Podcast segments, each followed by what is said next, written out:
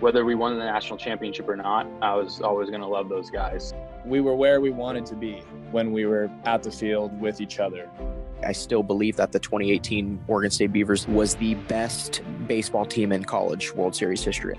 Some of those moments, I still get the chills just reminiscing about some of that stuff. I just kind of got the chills thinking about it. Cadyn's single and Trevor's home run. I think those will live on for longer than any of us are going to be around just because they're such epic moments in baseball history. I've never seen a team like the 2018 team. They were so clutch in every single moment. Pat Casey and his teams, the golden era of college baseball. Oregon State and the experience that I had as a student athlete it absolutely changed my life. A lot of it was Pat Casey. I say this quite a bit. If an individual's will is, is, strong enough, it can become a team's will if there's enough individuals willing. We had some guys that figured that out. Those are legends who were on that 2018 team. I mean, that many first rounders in the same lineup. The strike one pitch grounded into right field. Base hit. Nick Madrigal scores. Cadyn Grenier will motor to third.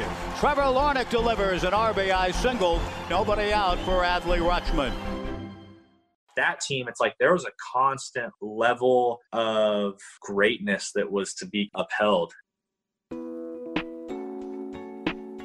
From 1994 through 2018, the Oregon State baseball team experienced plenty of change. About 300 players filtered through the program, 1,364 games were played, five athletic directors oversaw the department at various points. Assistant coaches came and left, games were won or lost, or on six occasions, tied. The stadium was rebuilt.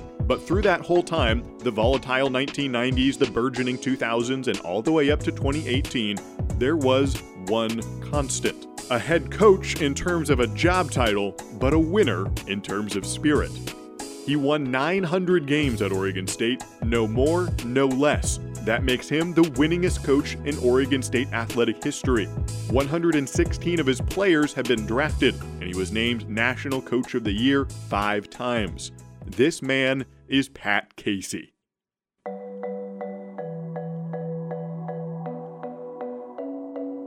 I would lead off by saying he's just a great molder of men. Pat is just the ultimate competitor. You went to war, that's who you wanted in the bunker with you. I'd say Pat Casey is grit. And my first impression of him is this guy's a winner. You know, he's going to make us winners what Pat Casey built was a, a family. And by family, I mean forget about me, I love you. You know, I think collectively all of us kind of have some sort of Pat Casey in our souls. And so that's who we are. He could easily be the coach of the century. I've never had one player ever come back and say, gee, I wish I wouldn't have worked that hard. Never. Pat Casey was hired as the head coach of the Oregon State baseball program in 1994. His predecessor, Jack Riley, had done a commendable job, but many of the tough circumstances he faced were still relevant for Pat Casey.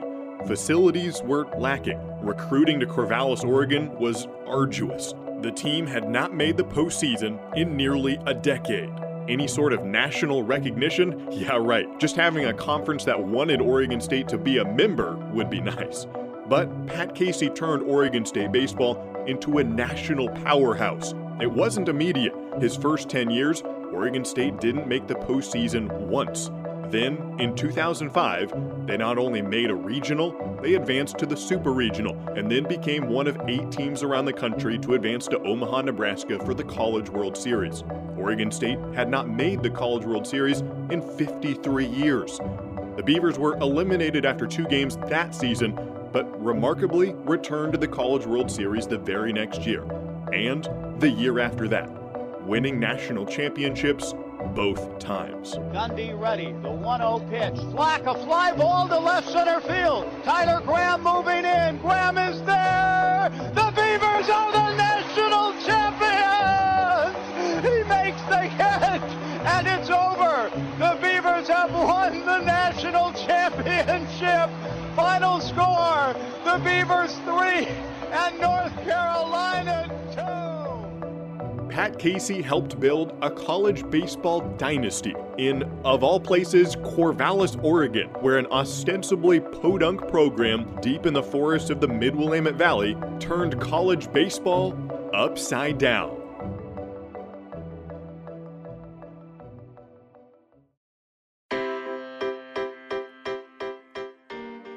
This is Dynasty in the Woods, the story of Beaver Baseball.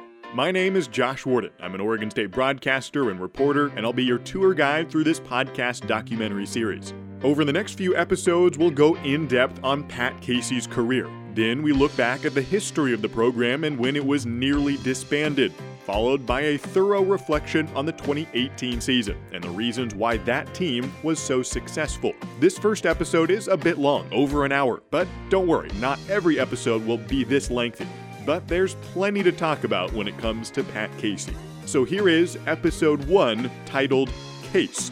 And by the way, most players don't call Pat Casey by his full name, they just say Case. Same thing for the players, too. Steven Kwan becomes Kwani, Jake Mulholland becomes Moley. Okay, you get the idea. So here is episode one a case study on Coach Case. This thing's way bigger than baseball, way bigger than baseball. And I wish more coaches saw it that way. I think it's one of the reasons why we win so much. Pat Bailey was the head coach of George Fox University in Newberg, Oregon. His program won the Division III National Championship in 2004, and a few years later, he considered joining Pat Casey's staff at Oregon State. But before he agreed to come to OSU, he had some preliminary questions. Back when I first came on in 2007, when Case and I met, one of the questions I asked him, I asked him, I said, I know you're the head baseball coach, but I want to know what business you're really in.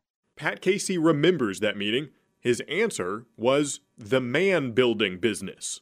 In order for a kid to be a very productive, very successful baseball player, student athlete, and eventually go on to be a, a father and a husband, we had to build the man. We had to do it from the ground up, and we had to have similar ideas of what's right.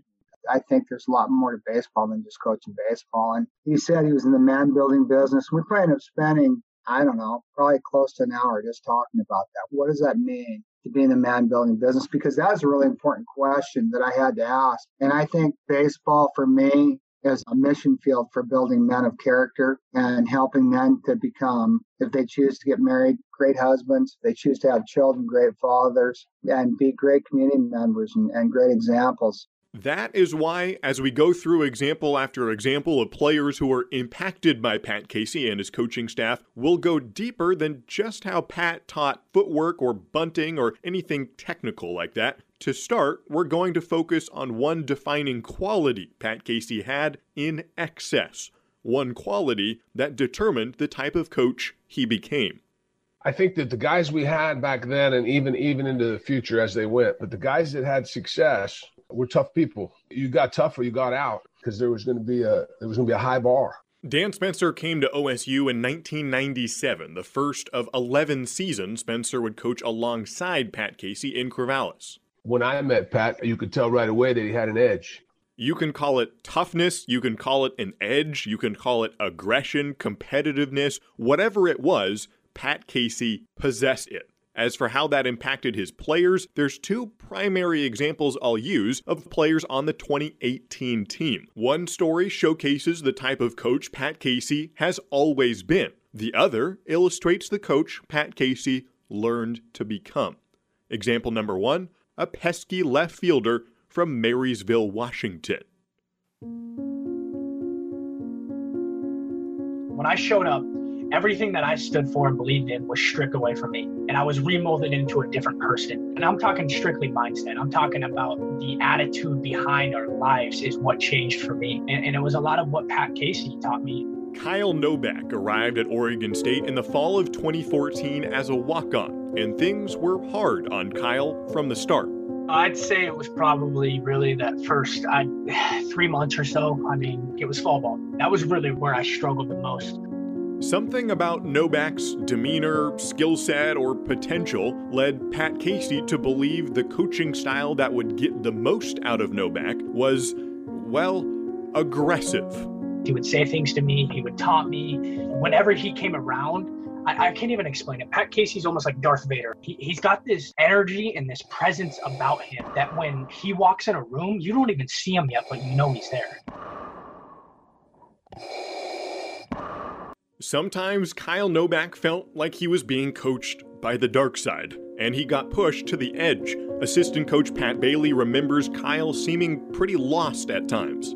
Kyle Novak, his first year here, he came up to me one day and he goes, Bales, I don't even know why I'm here. And I said, Kyle, you might be here for reasons way bigger than baseball. And I really believe that you were brought here for a reason, and you'll find that out as you develop here in our program. Kyle was questioning what's going on. Why does coach hate me? Do I belong here? This is Bob Lundeberg, who is covering Oregon State baseball for the Corvallis Gazette Times. He's heard all the stories of Pat Casey telling Kyle during practice he should go enjoy the bench because that was where he'd spend his time during games. Or if Kyle made a mistake, Casey would tell him to stick his head in a jar. Kyle got the nickname Jarhead due to that comment. It was stick your head in a jar and stare at it or, or, something like that. I think if you talk to Coach Casey or Coach Bailey or Kyle, you would get a slightly different version of the story. But the crux of it was that he thought too much. Kyle was an overthinker. By jamming his head in the jar and staring at it was a way to think less. I, I have no idea if that worked or not. I don't really know if it's possible, but it certainly is a funny story. He wasn't easy on anybody. Nobe definitely probably had it worse than anyone because of how much Case tried to get in his head like his freshman year and stuff being out of it, being removed as many years as I am now, I understand a lot of it. I do. Since becoming coach, I get it. But in the moment, I truly, I wasn't mature. I didn't understand.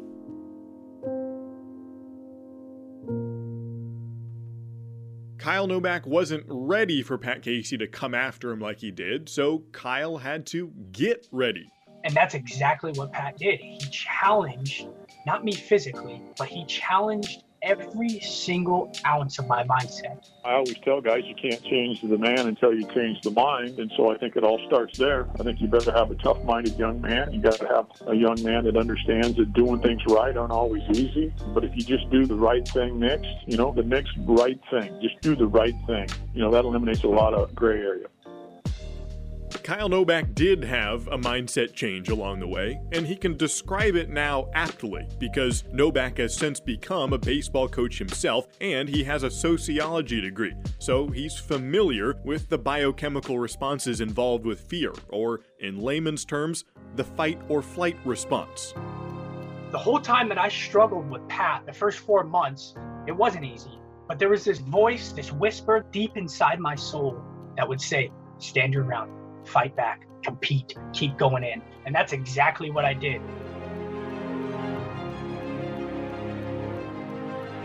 Basically, it was like a test. This kid's either going to pass the test or he's going to fail the test. It was either or. And you know, it's a lesson that I've learned that at the end of the day, the only person we can control is ourselves. After the tedious fall practices, Novak started to taste the fruits of perseverance. We got back from Christmas break. I was the walk on, so I wasn't guaranteed a roster spot. So we were practicing, and I uh, one day I officially found out that I made the roster. So I went up to Case, you know, and uh, I, felt pretty good. You know, I had endured a lot of adversity. I thought the coach hated me. I made the team. I felt worthy. All I ever wanted to do since I was a kid is win a national championship. And I go up to Coach Casey and I look at him in the face and I go, Coach, you know, I, I, I get it. I understand. You want me to be good. And he turned he looked at me into my soul. And you know what he said? He said, Son, I don't want you to be good. I want you to be great.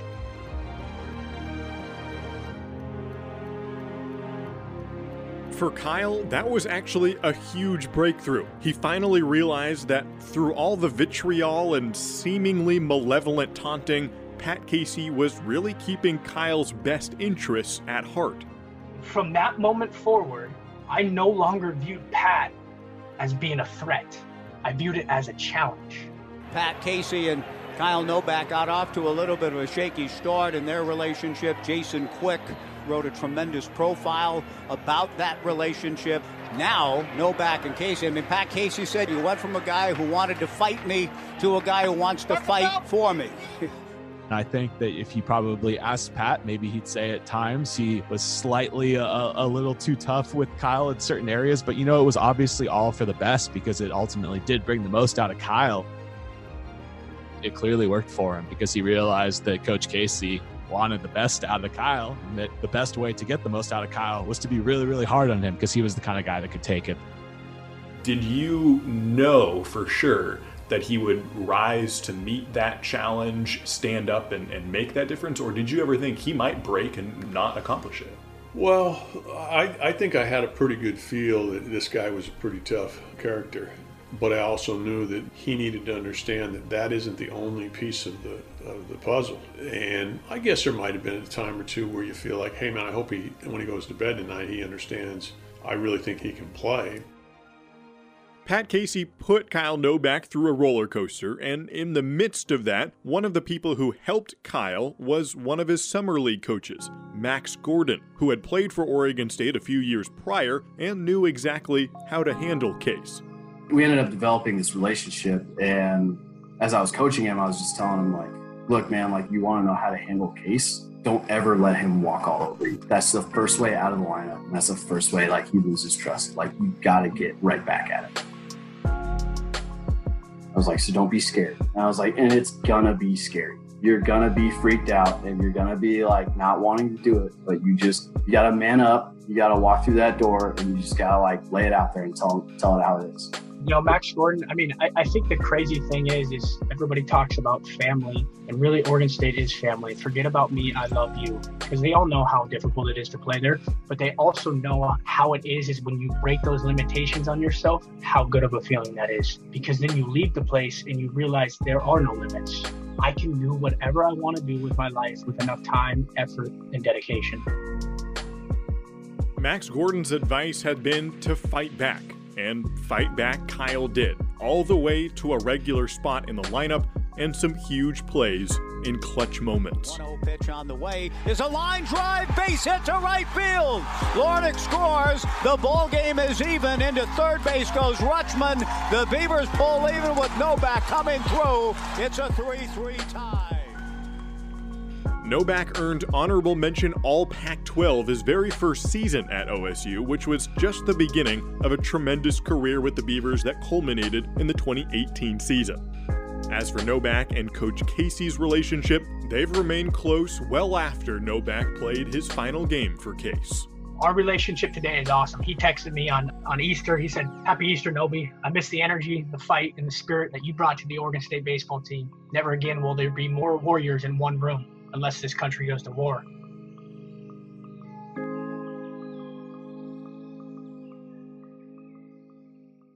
I take most everything I want to be is from him, I would say. Darwin Barney is now a coach at Oregon State. He was also a star player on the two national championship teams for Oregon State in 2006 and 2007, winning both national championships with Pat Casey. You know, he's a little bit more high strung than I am, but he's authentic the biggest thing about Case is when you're authentic, players will respect you. The only players that had problems with him were the ones that I feel like, this is my personal opinion, that I feel like he felt like he cared more than them. He's given up his time away from his family. We're still young without him. And if he felt like he cared more than you, uh, they weren't going to get along. Fun fact about Pat Casey he spent 31 years coaching baseball, and of those 31 years, zero were as an assistant coach. If you ask him about how he developed his coaching philosophy, that fact plays a big role. I think it's unique in the fact that um, I never was a coach for anybody else. I was a player in professional baseball. and I got released uh, June 22nd, 1987, and probably 10 days later, I was the head baseball coach at George Fox. So I had to create my own system, I had to create my own identity. Pat Casey could have learned a lot as an assistant coach, sure, but if anything, being a head coach right away made him rely more on who he naturally was as a person rather than imitating coaches he worked for. So the qualities you see as a coach were all the more vivacious because they were so authentically and unapologetically true to himself. And his natural coaching technique, well, you heard the Kyle Novak story. Pat Casey coached that way from the start they used to have like early morning workouts. Like Case would be obnoxious and try to get them up at like 5 a.m. or like 5:30, and they have to go hit in the morning. This is from Pat's early days as a coach at George Fox University. Zach Taylor, who played for Pat at OSU, remembers Pat Casey sharing this story one day during practice. Case was saying that he was pissed off at one of his players because one of his players complained that it was too cold. So he gets up there early and shut off the heater in the morning. So now they're hitting outside. You're in Newberg, so it's just so cold. He told all the guys was like that someone was complaining, so the heater doesn't work. So we got to grit through it. Like we got to do this kind of thing. And I'm like, you're crazy for that. As you can tell, Pat Casey does not have a problem egging on his players a little bit, pushing their buttons, and challenging them to be stronger. The tough part is balancing aggression with compassion and Pat Casey became known for being harsh but doing so in a way that didn't drive the players away. Yeah, As a coach, you always want to have the practice for the coaches and the games for the players. Case toed that line. Sometimes he he wanted to ask you why you got out and get in your face and challenge you in the dugout during games a little bit, but that's just who he was. And he did enough on the other end to have that balance to where guys wanted to win for him. They wanted to die for him, and and ultimately that's why he was great and we were great, and you know his legacy lives on. He wasn't easy on anybody. That's one thing that you just you knew and you had to expect because he also loved you more than anybody. So he just wanted to win. He wanted to get the most out of you. If he was asking something of a kid, there was a reason that he was getting into a guy. The kid might not it might not have really registered him right away. Initially, they're pissed. They don't want to hear it, and then they think about it. And then they realize, hey, he's right. Those are pertinent questions. I have to grow up. What Dan Spencer just described is a narrative many players have experienced over the years, including former OSU pitcher Jake Thompson. It was a weekday game. I was struggling. He said, he came out and said, You are not a Pac 12 pitcher. and I forget what happened in the end game. I ended up finishing the inning, got pulled or whatever. But I remember on the bus ride back, he sent me an apology text and said like you know i'm sorry i I was just trying to give you some fuel to that and whatever. I was like, you know, it's totally fine. I know you didn't mean it. You're just trying to help me out. Even after practice, if he's in your face, you know, he's going to come up to you afterwards and talk to you like a man and not just hide from you. He just has respect for players off the field. We could get mad and yell at each other for a minute and then be good to go. And we're back in business. Pat Casey had the same gruff authenticity with his players, the coaches, the umpires, even the maintenance staff. I tell you what, just get out of his way sometimes. I learned that. The groundskeepers learned how to handle Pat Casey and when to get out of his way, and this particular groundskeeper knows a thing or two about high level competition himself. Back in his playing days at OSU, Jess Lewis was an All American football player and a two time NCAA wrestling champion. He was such a, uh, not demanding, but demand. You know, he, he just, he had that energy and that strength, and I, I just really admire that, that fella. Admiration is a hard thing to gain for anybody, especially the people who are more of the combative type. Pat Casey's son Brett played for Oregon State and remembers plenty of episodes of his dad sparring with players but not letting it spiral out of control, most notably with a catcher by the name of Mitch Canham. Him and Mitch always, when I was playing, they'd get into some battles pretty good. But then my dad always obviously has the most respect for Mitch pretty much of anyone out there. Mitch Canham played on the 2006 and 2007 national championship teams. Canham is now the OSU head coach, and during his playing days, he was such a leader that many of his battles with Pat Casey would often occur when Pat was yelling at a different player, and Mitch would intervene to give Pat some of his own fire. He'd get my dad's face a little bit, hey, you know, take it easy, I got it, I'll handle it. I remember one time my dad was getting after me pretty good, and Mitch came over to me, he goes, don't let him do that to you, man. You got to get back at him a little bit. Did you get back at him a little bit? Oh, there was a couple times, yeah. We had some battles too. How'd that go? Um, how'd that go? Not well. no, it was. Uh, I think my dad liked to see some of the fire. It might not feel great in the moment, but when Pat's players stood their ground, usually a mutual respect would develop. Kyle Novak, for example, he stuck with it and had his mindset transformation. Kyle was far from the only player Pat Casey did something like that with. I was pretty soft my freshman year, and I honestly couldn't stand Casey. I couldn't stand Yeskie my freshman year. I thought they were just out to get me, hated me, Ben Wetzler became an All American pitcher by his senior year, but his freshman season in 2011, he did not get along with Coach Casey or pitching coach Nate Yeskie right away. Wetzler would get so caught up in everything he was doing wrong. I mean, freshman year, when Case makes a beeline for the mound and it's not Yeskie coming out for the pitching meeting, you know you messed up. Wetzler would later learn to stand tall and rise to meet the challenge of a situation like this, but at the time he handled things with less resolve. My freshman year, I'd just cower down and kind of be like, oh, Case is mad at me. And then I'd get scared Wetzler felt like Casey was just out to get him, and honestly, the reason was probably that, in one sense, Casey was out to get him. But what made it worse is that Wetzler didn't meet Casey halfway and push back a little bit, so it just felt like Coach Casey was attacking him ruthlessly. Looking back on it, Ben Wetzler diagnoses himself with what he calls this kind of soft mentality where it's like, no, they were challenging me because they knew how much better I could be and I wish I would have known that my freshman year, but it didn't end up hurting me because it did kind of transform into those years after that. So here's the tipping point that deserves some scrutiny. What happens when a player stops letting Case bowl them over and start to fight back? Does it blow up into a raging argument, or does something good happen? Or both? I don't know if Case will admit it, but I think he likes when guys stand up to him and so the next time he came out there, it brought out that fighter mentality. He knew when I'm at my best, I'm kind of that fighter, I'm that bull on the mound. If Ben Wetzler is a better pitcher when he's in fighter mode, that means standing up to Pat Casey could be a good sign for him. But standing up to Pat Casey also means there's probably going to be conflict. I remember one at Stanford. It was basically a captain's meeting with me, Jake Rodriguez, I think Conforto, Danny Hayes, and some of the older guys, we had just kind of gone on a skid.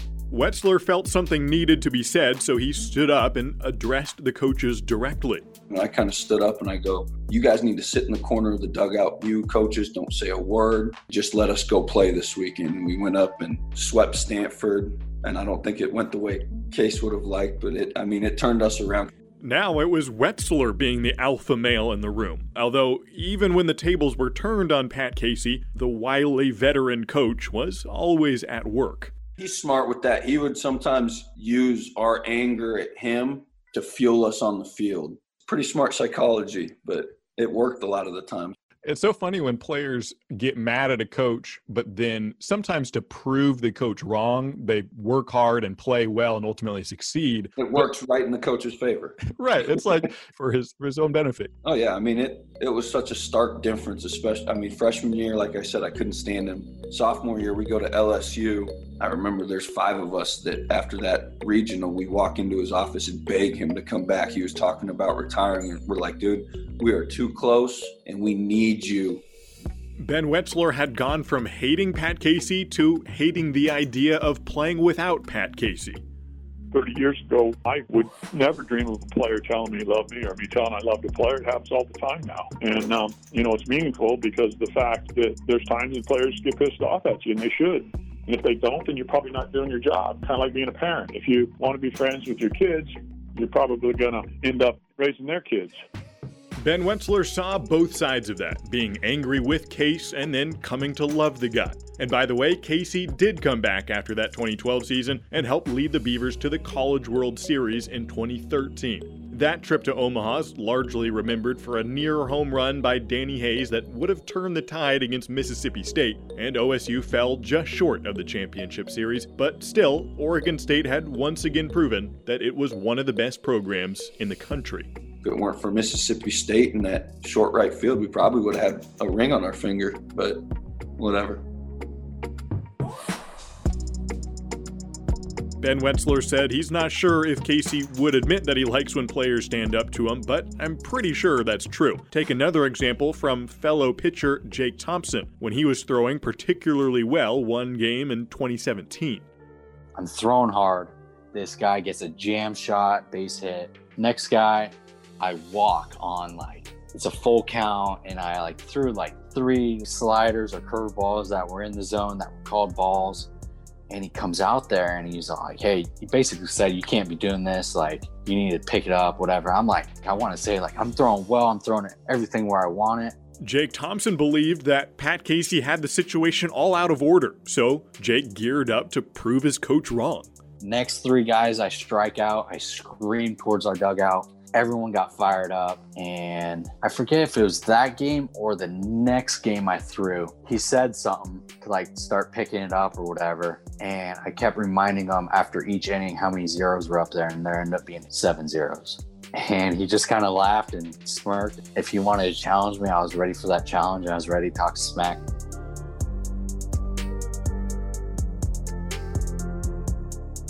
If Pat Casey loves being stood up to, it's because players who do that are usually taking charge and being aggressive, qualities that Pat is a big fan of. But it's easy to gloss over the first part of that narrative. It wasn't like Kyle Novak's difficulties were on day one and then he turned the corner on day two. This period of time, whether for Kyle or the countless others who Pat Casey has pushed to the edge, often lasted months, maybe an entire season or more. Mental realignments are not easy. A lot of things baseball players work on, like hitting in the cage, fielding ground balls, they don't require a lot of philosophical self reflection. But changing someone's entire mindset, that takes a lot more work. What if things went wrong? What if Pat Casey and his assistant coaches pushed Kyle Novak or Ben Wetzler to the edge and then over the edge? How did Pat Casey know how far they could go? Case is unbelievable at pushing you more than you think you can do and pushing you mentally and physically and emotionally. He'll push you to that ledge. And I think that's what kind of Kyle talked about is, you know, he'll push you right to that ledge, but he'll never let you go over the ledge. Pat knew dang well that what he did to me, he couldn't do to somebody else. Or there was somebody on the team that if he did that to him, it wasn't going to work. That's why he was so incredible. He could see it. I think that's a common theme that you see amongst a lot of great coaches and leaders throughout sports and, you know, life is that they are so good at knowing a person, figuring out that person, what makes them tick, and then tailoring their approach to get the most out of them. And Case was the first person that I had been around for an extended period of time that really opened my eyes because he was so good at it. Third baseman Michael Gretler saw Pat Casey coach Kyle Novak and have the coaching finesse to cradle his player's psyche with care. There's another reason Pat Casey was willing to push Kyle Novak to the edge. It's not worth it to waste time waiting around seeing if a player would become great on their own. If he didn't get that person out of me in that short amount of time that we had together, then I was gone. And that's really how it works at Oregon State. If you didn't perform, it's tough. It's next guy up. Like that's just the culture there. They're going to continue to recruit talent around you and behind you. So if you're not holding up your end of the bargain, someone else soon will. Broadcaster JB Long points out that OSU has plenty of guys who want one of those coveted nine spots in the field. Either Kyle Novak has to rise to the challenge and earn it, or Pat Casey can choose someone else. But Case wasn't about to let Novak be mediocre. If Pat Casey did coach players hard, he also coached them with a lot of love and would be the first to have their back. And based on the work that I saw him put in each day and each year, I don't think it would be unfair for him to demand a whole lot of his coaches and his players because he was showing up every day to do his part as well. That makes sense logically, but in the moment, it's easy to get caught up in what that looks like from the outside. There's a lot of conflict, enmity, maybe a couple yelling matches. Some people see conflict as a sign of unhealthiness, as if any dispute or argument is inherently toxic and useless. Pat Casey vehemently disagrees with that notion. Should it be a perfect mix all the time? Hell no. Should you be uh, at odds once in a while? Heck yes. Absolutely. Should players get ruffled feathers once in a while with one another? Heck yes. Should everything be smooth? Heck no. I mean, come on. Nobody goes through life like that. That's not part of it. Pat Casey doesn't mind conflict as long as it's the first step to something larger. A really important part of that is that that's not the ultimate. The, the argument or the disagreement or the little scuffle, that's not the end all. That's just our passion to get after it and to compete I couldn't imagine being where I am without him. Having somebody drive me, like push me down, expect the most out of it. Like that's something I feel like everybody needs in their life. He's just a very unique and special man for that. Center fielder Steven Kwan remembers plenty of times Pat Casey got after him with some measured anger. Oh, absolutely. I'd give him a lot of reasons to be mad. I think to a point, maybe the word is too strong, but like it disgusted him that I just had such little faith in myself. So he would just have that look on you, like, really, Kwani? Like, you're not getting this bunt down right now? Like, do you believe that little in yourself? Maybe it's looking too deep in it, but I, I saw in that look, it's like, no, like he's right. Like I have zero reason to not believe in myself. Yeah, he was hard on us, and we were like, dang, lighten up maybe at some points, right? But it's just like because of his mentality and his grit, it became just a part of like who we were as a team.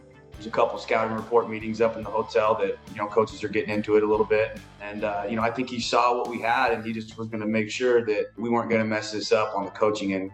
A lot of the uh, Casey stories are very intense, but he always ends up letting you know that it's coming from a good place.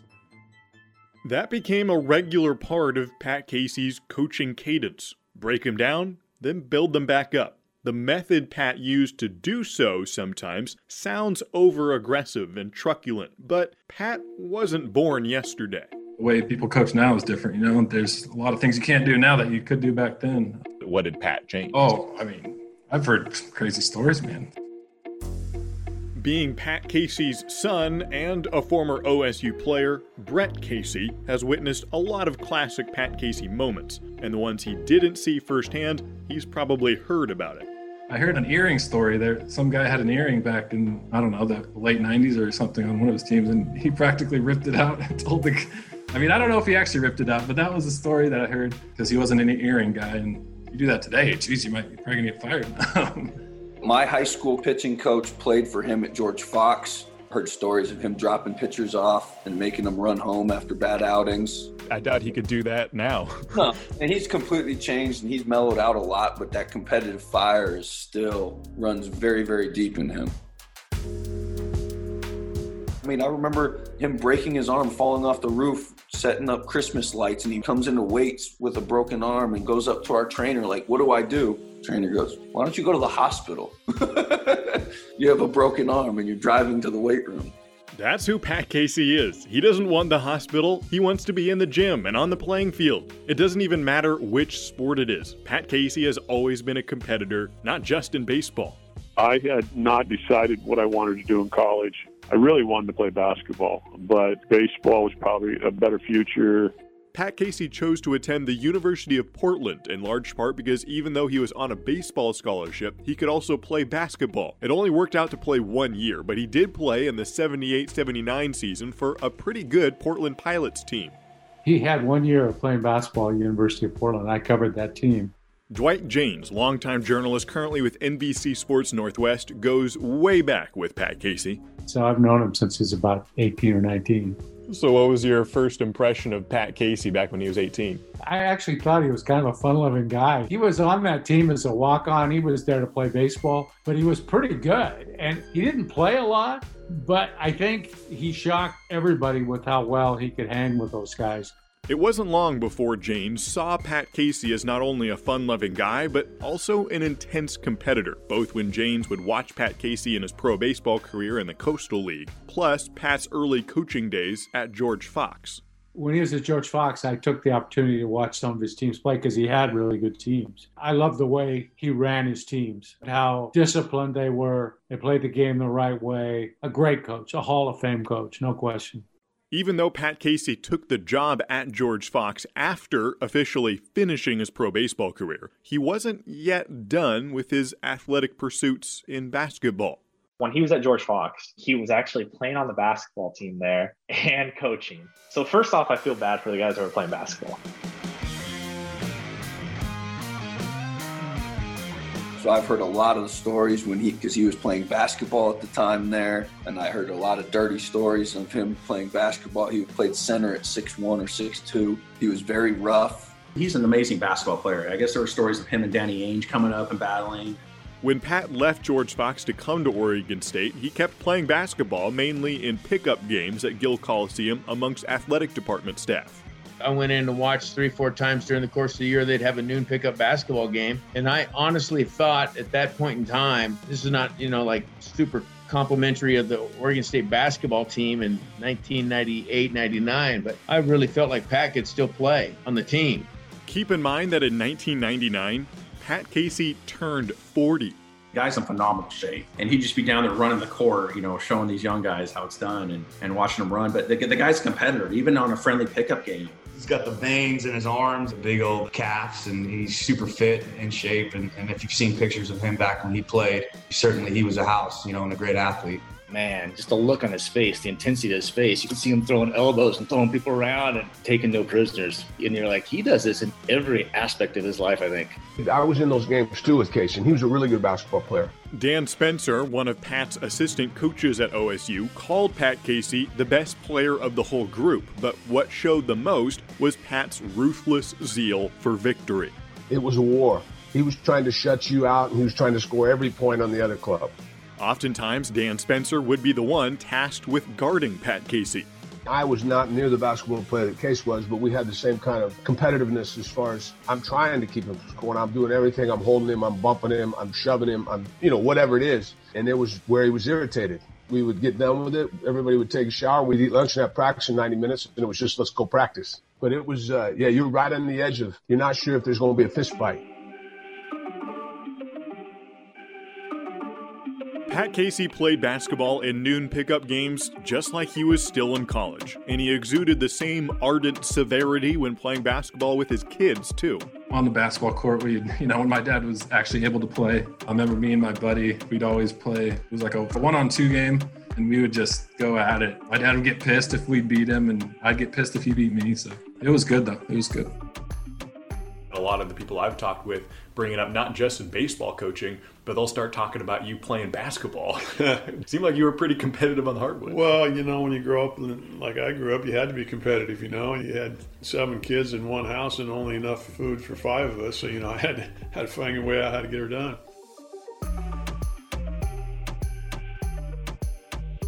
I think looking back on it, the biggest thing with Coach Casey is that he very rarely talked about skills and approaches and, and stuff like that that normal coaches, you know, usually do.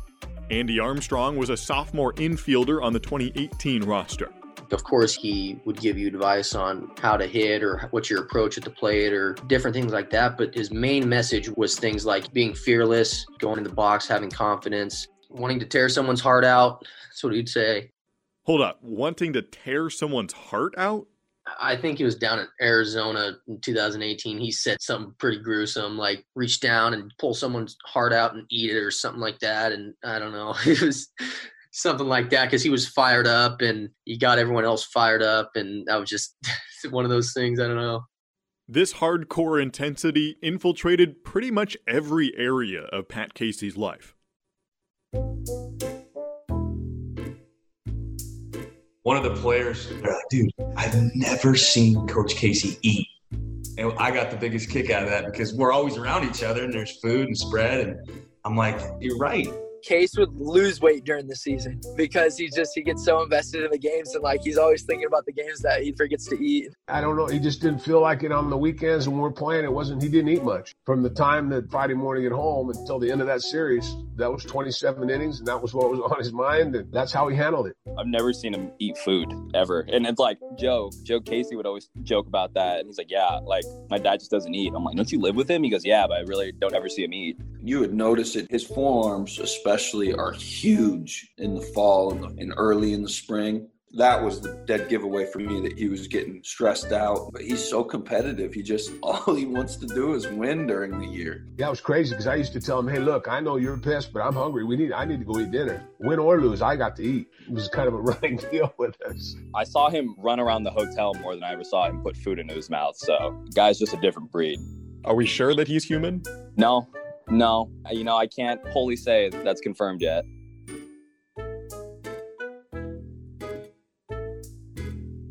Apparently, Pat Casey is human because the physical toll each season took on him was noticeable. Over the course of the 2018 season, Pat lost 13 pounds. A nutritionist would probably cringe at that, but like Pat does with everything else, he used every angle he could to make his team better. Even this early in the season, you know, everybody always knew Case lost a little bit of weight. He was going to be a little bit more angry. And that's normally maybe when you're trying to be a little bit more relaxed is early in the season. And he just knew that there was going to be a point if he pressed us and he and he made sure everything was right, that at the end of the year he could relax. And he really did a good job of that. Another way Pat Casey's intensity helped was in recruiting. So I finally called all the other coaches and kind of told them like, hey, I've decided to go to go to Washington State Chris Pine graduated from Tualatin High School in 1995, the same spring that Pat Casey started coaching at OSU. Chris Pine had committed to play for Washington State, but Pat Casey wasn't ready to give up the fight. He said, Let me come in for a house visit. He just basically asked if he can come into my house. He was the only coach that didn't do a house visit. So I said, you know, fair enough. Let's let him come in. And about 10 minutes into it, I already told myself I'm going to Oregon State. That was it. Chris Pine loved the fire of Pat Casey and felt he was a straight shooting man of his word, so he flipped to Oregon State and became a first team all conference player as a freshman for the Beavers. If you ask Pat Casey who his first big recruit was at Oregon State, he would say Chris Pine. Pat Casey had lots of stories like this of recruits hearing him speak one time and being so enveloped by his natural, robust metal that they'd want to commit on the spot. Dwight Jaynes still remembers when Pat Casey recruited his son at George Fox. It took one meeting before the younger Jaynes had his mind made up. My son came out of the meeting and said, This is where I want to go. He said, I want to play for him. Due to an injury, it never worked out for Dwight's son to play for Pat Casey, but the point is that Pat wore his heart on his sleeve, and a lot of people found his hard nosed charm impossible to resist. I'm telling you, he could sell anything to anybody.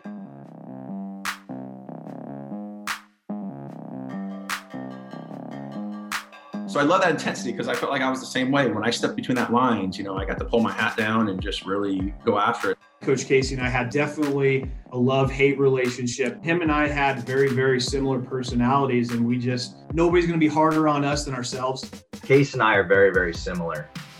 There's a unifying theme among many Oregon State players over the years. For example, you just heard three of Pat Casey's players from three different decades Chris Pine from the 90s, Seth Peach from the 2000s, Cadyn Grenier from the 2010s. And the unifying theme for these three players and many more is the players who got the most from Pat Casey, who are inspired by him and grow immensely even if they clashed with him at times, are the ones who most resembled Pat Casey. In other words, when Pat brought the intensity that we've been talking about, these these were the types of players who would match him step for step.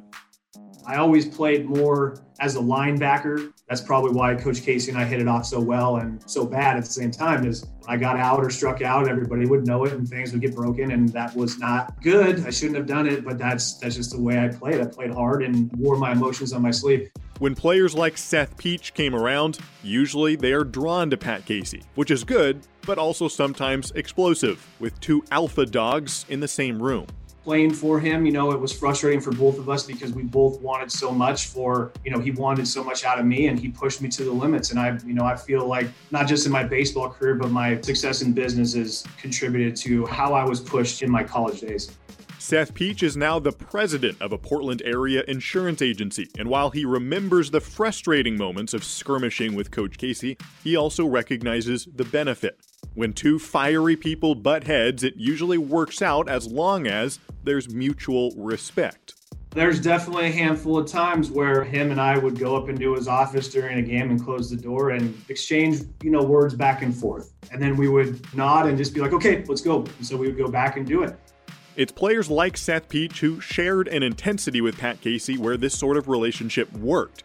Yell at each other, then go back to the game and compete for each other. But there is a certain caveat that developed for Pat Casey that made things more difficult. Case likes to reminisce about those players and those those styles of coaching where you can just you can get in the guy's face and you can you can tell him exactly how it is. Former player Max Gordon knows Pat Casey loves the in your face style of coaching, but the key word Max used is reminisce. I hate to say it, not a lot of those guys exist anymore. Where you can just get in their face and they're gonna get angry and do better to spite you being mad at them. And that's not good for Pat Casey because that's his MO. Get after a player aggressively, get them mad, then they respond with some fire and play harder. Not every player has that fight in him, but the players who do, Pat Casey loves. Case loves it when he comes across a guy that you get in their face and they want to fight you, and he's like, "Yeah, yeah, I miss, I miss guys like you." That's why Kyle Novak's story was so significant. He had the classic tenacity and disposition Pat Casey loved to work with, but Kyle played in 2018, not on a team like the 2006 roster that was known more for its scrappy, hard nosed players. So people always say, well, how do you compare the two? I would say Novak would fit on that 06 club.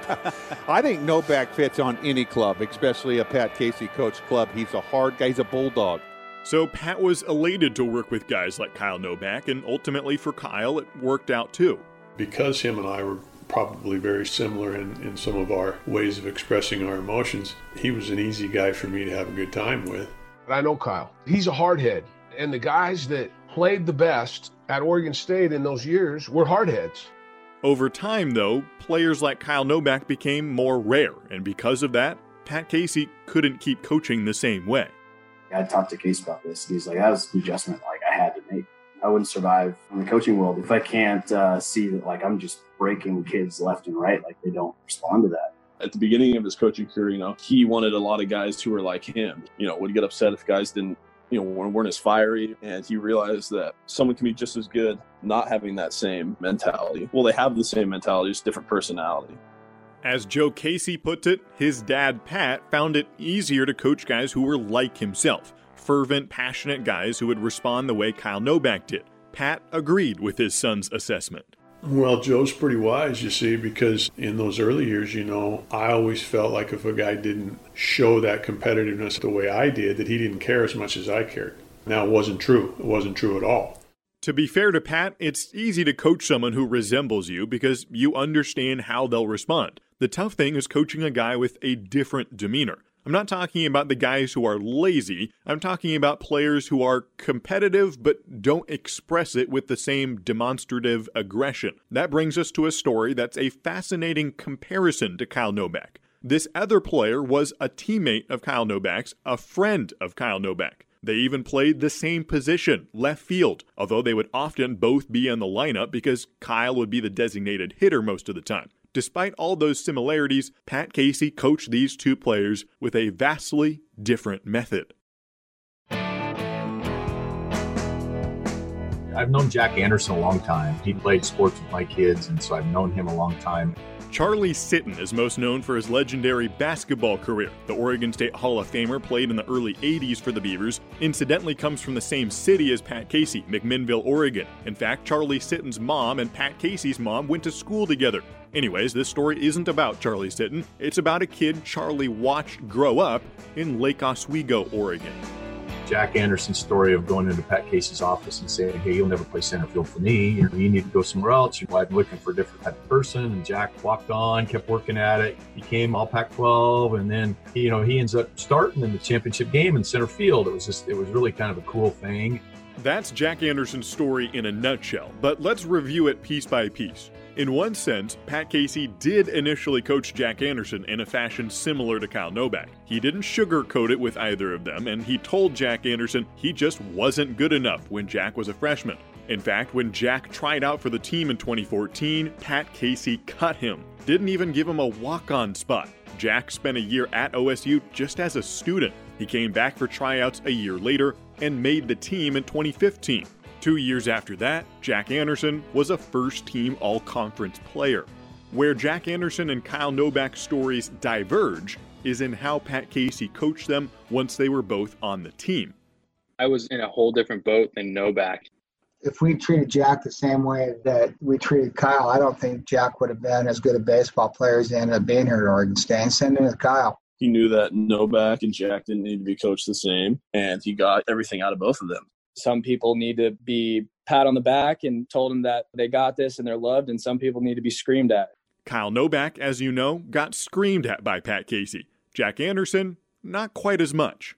I overthink things a lot, and like he doesn't have to tell me what I did wrong because I like know what I did wrong. So he just kind of let me be. And when I did struggle and did do things that needed some touching up, he would just tell me some things directly, and he knew I'd be in the cage working on it. He didn't have to kind of badger me and get in my head like he did with Kyle. He knew how to coach Novak. He knew that he had to break Novak down at first and get in his head. When Novak, you know, figured that out and got out of it, he was going to be a great player. He knew with Jack. Jack was a loose guy, and he was very high baseball IQ, very good off the field guy. He knew with him it was more of a he would get on him, but it was more of a friendship. You know, he didn't get on him as much, and it was like they respected each other a ton. So he knows how to coach guys guys. And I think that's why he's so good.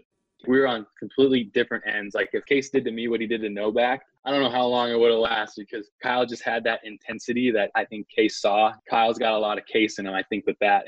Most of this revolves around how coaches correct their players. It's not a question of if your players will do something wrong, it's how you respond when they do make mistakes. He has his standards and his foundation is in winning and competitiveness. And once you show that to him that you have that, he's going to be able to figure you out and figure out what works best for you. Jack Anderson, he's easy to coach. I mean, Jack's going to come out and do absolutely everything you ask him to do over and over to the best of his ability. Now, just because Jack already was diligent and Pat wasn't as harsh with him as he was with Novak, that still doesn't mean Pat Casey completely dropped the whole aggressive coaching technique. Well, first of all, Case was not easy on Jack. He was not easy on anybody. As shortstop Cadyn Grenier can attest to, Jack didn't get it easy by any means. He just wasn't knocked around as much as Novak. But in a sense, to get anything less than 100% aggression from Pat Casey is saying a lot. And it's not like Pat Casey coaches every guy the same way each practice. Even with individual players, he knew when to get after a guy and when a player was being hard enough on himself already we had this great dynamic where Case wasn't too dead on, just screaming at me and stuff. Cause I think he really understood that I was already so mad, just pissed off at myself that him getting on me more wasn't going to help the situation. Pat's ability to be naturally 100% aggressive, but able to dial it back when appropriate, is why Pat got both the Kyle Novaks of the world and the Jack Andersons of the world to realize their full potential even if Pat used variegated avenues to accomplish that. He would always tell me, you have to know that you can't coach two players the same and everyone's different. There's guys who are going to compete just as hard and care just as much as other guys, but they're going to be looser. And then there's guys who are going to be uptight and, you know, really like fiery. So he always told me that you have to know who you're coaching. Coach Casey had a good understanding of what players he could push and know that he wouldn't push those players away you have to navigate those waters carefully because not every player is going to be able to handle that. Coach Casey would treat every single player a little bit differently depending on their personality, the way they operate, all things like that. He was not universal in the way he would treat everyone.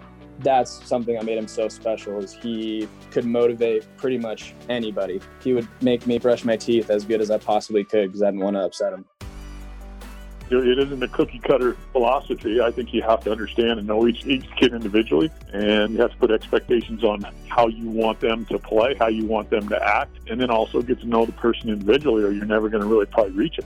He really got to know everyone on such a personal level that he knew exactly what would motivate guys and knew every single guy on the team exactly how to approach that person.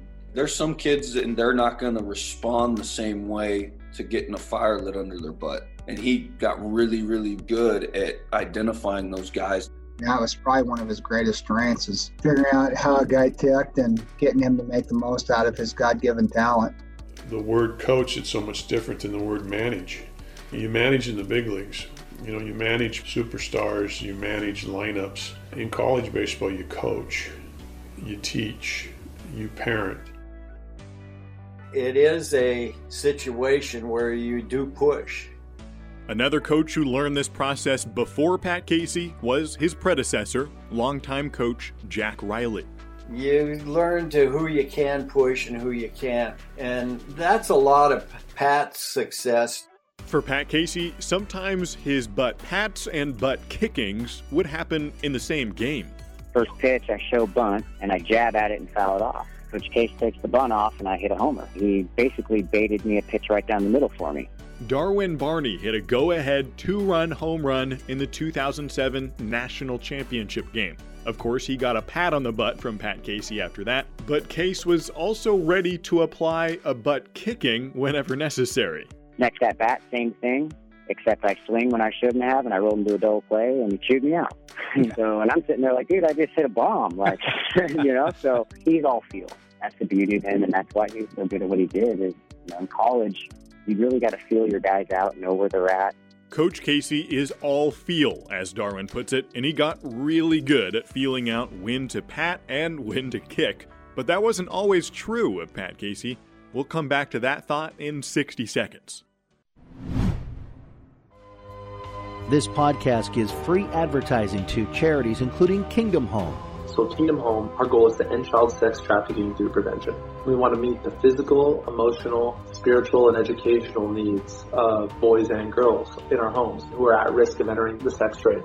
This is former Oregon State pitcher Matt Boyd. Matt and his wife Ashley established Kingdom Home in 2018. It's really, really special. It's just children who are living as children should, just pure joy, knowing that they will have a future going forward. Kingdom Home provides kids in Uganda with a safe place to live, access to education, and a path to either college or vocational training. With three homes for girls and another for boys, Kingdom Home is transforming the lives of over 100 kids. We're trying to equip leaders of tomorrow to hopefully make an impact in their way in their country. To learn more about Kingdom Home and how you can help, go to kingdomhome.org. That's kingdomhome.org. I hear a lot of people say I wouldn't change anything, you know, and I, I'm just not a good enough coach to tell you that I wouldn't have changed. There's a lot of things I would have changed. Pat Casey may feel most comfortable when coaching with his natural, innate passion and fire. Normally, Pat Casey's intensity is his best attribute, but sometimes it could be his worst. I think I made a lot of mistakes in coaching due to my competitiveness. I think there are times that my competitiveness culminated with built up anger over, you know, losing a game that kept me from communicating better. The solution to that for Pat Casey was not to stop being competitive. That would be like trying to fix a car by removing the engine. No, Pat didn't stop being competitive, but he did change. I think he became a, a, lot better coach throughout the years. At the beginning of his career, I'd say he he just had one way of coaching, and then as it went on, he figured out how to coach different styles and different people. I think Pat's different now than he was in 1997. He changed after his first seven, eight years and then by his 10th year, they were off to the World Series. Coach was quite a bit different in his later years than he was in his first four years. Ryan Leip played for Pat Casey the first four years Pat was at OSU, back when Pat Casey was still getting used to coaching players who weren't as naturally talented as Pat himself had been things just came easy to him. Where you know, for me, he didn't come quite as good as some other guys, and, and he'd say, you know, guy's only got one speed. What's the deal? I go, that one speed, 95 miles an hour, and he throws a slider with it. I can't tell the difference. But coach was at the time just very intense, and he had more patience, I think, for different abilities, and as he got a little bit older. Patience was one of the biggest things he had to develop over the years, especially as a coach who expects excellence and is disappointed when he doesn't see it. Yeah, I mean, I played for him and I coached under him. Cases, he's really changed over the years. Andy Jenkins played for Pat Casey in the mid 2000s and then coached with Pat for seven years. I think once he got the right kind of groups, the right kind of recruits, the right kind of kids that, that maybe fit his brand of baseball, I think he could sit back a little bit more. Casey got more and more top level recruits in the mid 2000s, which can make it easier on a coach, but there were also some hidden consequences compared to the rosters from the 90s, comprised of more local guys who weren't as highly recruited.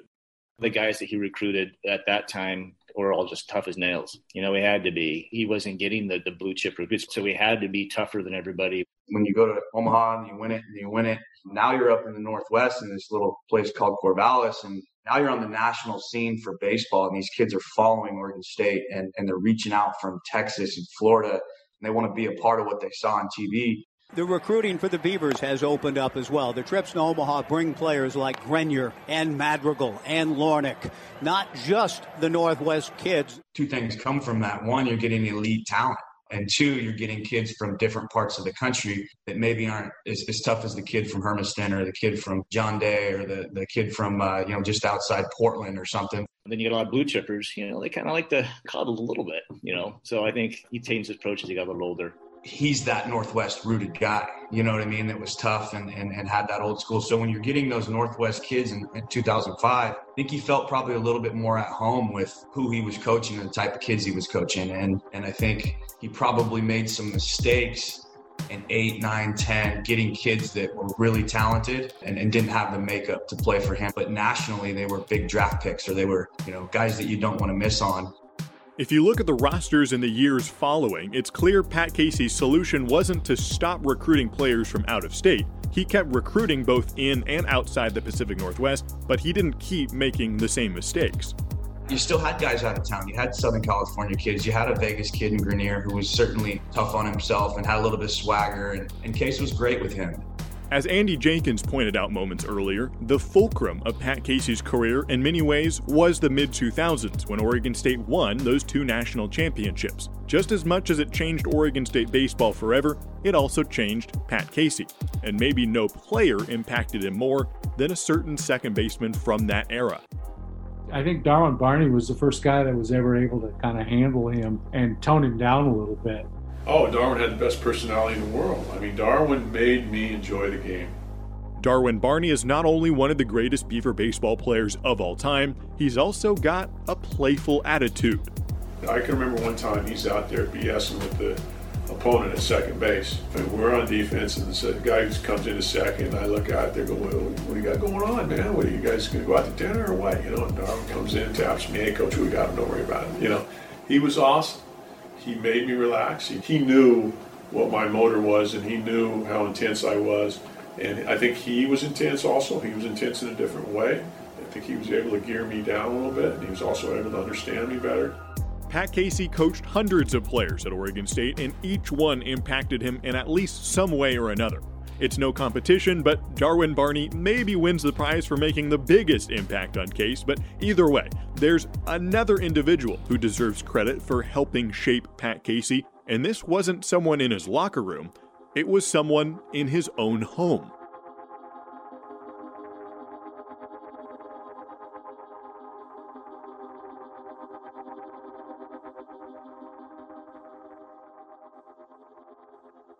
Pat Casey and his wife Susan have four kids. The youngest, Joe, has been on Oregon State's baseball team since 2017. They also have a daughter, Ellie, and another son, Brett, who is on the national title teams in 06 and 07. Then there's the oldest, Jonathan, who was also in Omaha in 2006 and 2007 for the national championships, but not as a player. I was like every other parent. My son was going to be the quarterback on the team or whatever, or you dreamed of that or you want that. He wasn't going to be.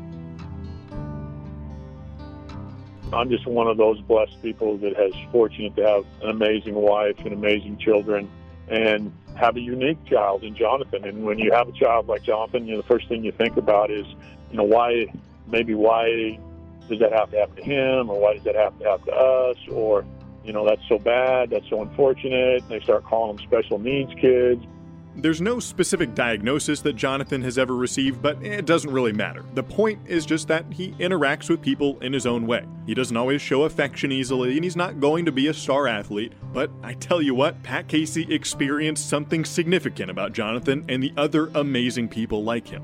Really, you, you don't discover that they need you, you need them.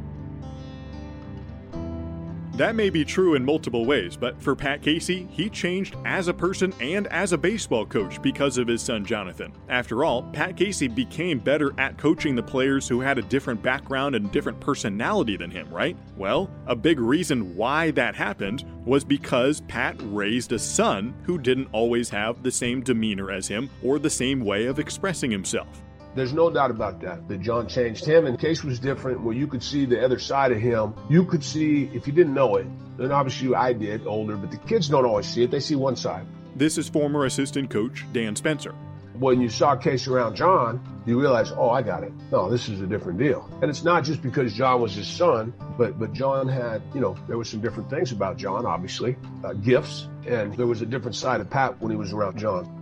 Most of all, Pat Casey loves his son to death, all of his kids for that matter. And I know that being a father and being a coach are two different things, but Pat Casey doesn't downplay how impactful his own son has been on him, both as a father and as a coach it helped me out because I was someone that played sports my whole life and someone who always had, for some reason, passion for the underdog, but probably never thought that I might have a child that wouldn't end up being someone who's going to be playing sports on a regular basis and have success. So, man, the reality of that helped me as a coach, helped me as a human being, it helped me as a person, it helped me as a man, it helped me understand other people that maybe I never even dreamed of that would go through some of those situations because, you know, I never faced those things he's changed my dad he's changed my grandpa for sure my grandpa he's kind of like my dad but even he was you know a tough guy to be around um, a lot of the time and John, he just seen John grow up, I think has changed him and made him put life in perspective because, you know, John doesn't have the abilities that everyone has, but he gets the most out of what he has for sure. Brett Casey would even go as far as saying Pat became better at coaching players like Jack Anderson because of Pat's experience being a dad to his oldest son, Jonathan. John's not someone you can really, you know, get after that much. So I think, yeah, he's probably over the years, you know, as John's gotten older and um, my dad's learned how to deal with him, you know, in certain ways. And then that I think transfers over to players being able to, okay, this guy, I have to take a little, little lighter, a little, be a little more mellow with them. Jonathan may have never become a star athlete, but sports still played a huge role in his relationship with his father. In fact, remember how Ben Wetzler shared how Pat Casey considered retiring in 2012? Wetzler believes the very same reason that Pat Casey considered retirement was also the same reason he decided to stay. He's such a family man. He realized that he wanted to spend more time with, with his kids and watch them grow up even more. But what he didn't realize was how much the team and that program meant to them as well. That's what kept him around. And there's no one in the family who cared more about Beaver baseball than Jonathan. He's the number one fan. I mean, it doesn't matter what sport either. You name it, he's the number one fan, and everyone in this town knows him. Everyone loves him. John Casey is uh, leading the cheers out in front of the Beaver dugout. John was always in our dugout. I mean, he was there from the good times and the bad times. John was there. And then he was going on the road, and it was great. It was great to have John. He's the friendliest guy out there, and he knows everyone by name. He always, you know, anyone walks by, hey, yeah, John is just the number one fan, and he's pretty much the, the mayor of this town, I guess, right? I'd vote for him for mayor if, Yeah. if I had that shot. Jonathan was even a team manager on the Oregon State men's basketball team years ago. Beaver basketball, men's or women's, baseball, football, doesn't matter. Jonathan is the number one fan. I think it's been the best thing for him, honestly. Like he loves sports. It gives him something to do and it gives him something to like care about and have a passion for. The best example of that would be when Oregon State won the national championship in 2006. Pat Casey remembers his son Jonathan rushing to his father during the celebration, and Pat says that's the first time he remembers Jonathan hugging him and saying, I love you. John's not a very sentimental kind of guy. The only few times I see him get emotional, you know, are in those games or the years after we won it, you know, him hugging my dad on the field. That doesn't happen a ton. And you can just tell that that moment was created because of him being able to enjoy a game and be at the World Series. And I think those moments are really special for him and like big, big part in their relationship.